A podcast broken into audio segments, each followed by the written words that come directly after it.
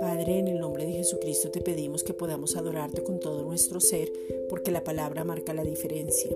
Ahora te adoramos en espíritu y en verdad porque somos tus hijos amados. Juan 4:23. Que tengamos un encuentro personal contigo. Cantares 6:3. Y aunque veamos cosas y haya circunstancias y las noticias hablen y la pandemia hable, tu palabra es mayor. Isaías 48. Lo que tú has dicho se va a cumplir en nosotros. Tu palabra es Cristo mismo revelándose en nuestras vidas. Juan 15:7. Ahora permaneceremos en ti y somos uno con Cristo, porque nos hemos unido sin medida. Primera de Corintios 6:17.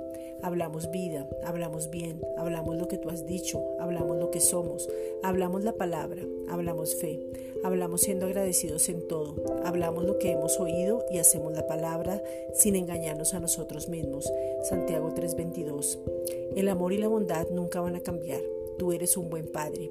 Juan 14:6. Nos alimentas, nutres, nos sostienes, nos provees, nos cuidas, nos revelas, nos sustentas, nos animas, nos ves hasta el final, nos corriges y muchas veces también callas para poder enseñarnos. Santiago 1:17. Pero ante todo nos amas con amor eterno y en tu amor de Padre nos abrazas para mostrarnos que tú estás con nosotros siempre. Jeremías 31:3. Padre, de una manera especial y sobrenatural, te pedimos en el nombre de Jesucristo que te reveles como Padre a nuestras vidas. Te pedimos en el nombre de Jesucristo que nos des espíritu de sabiduría y revelación en el conocimiento pleno tuyo, que las verdades sean reveladas sin que quede nada ni nadie nos pueda engañar.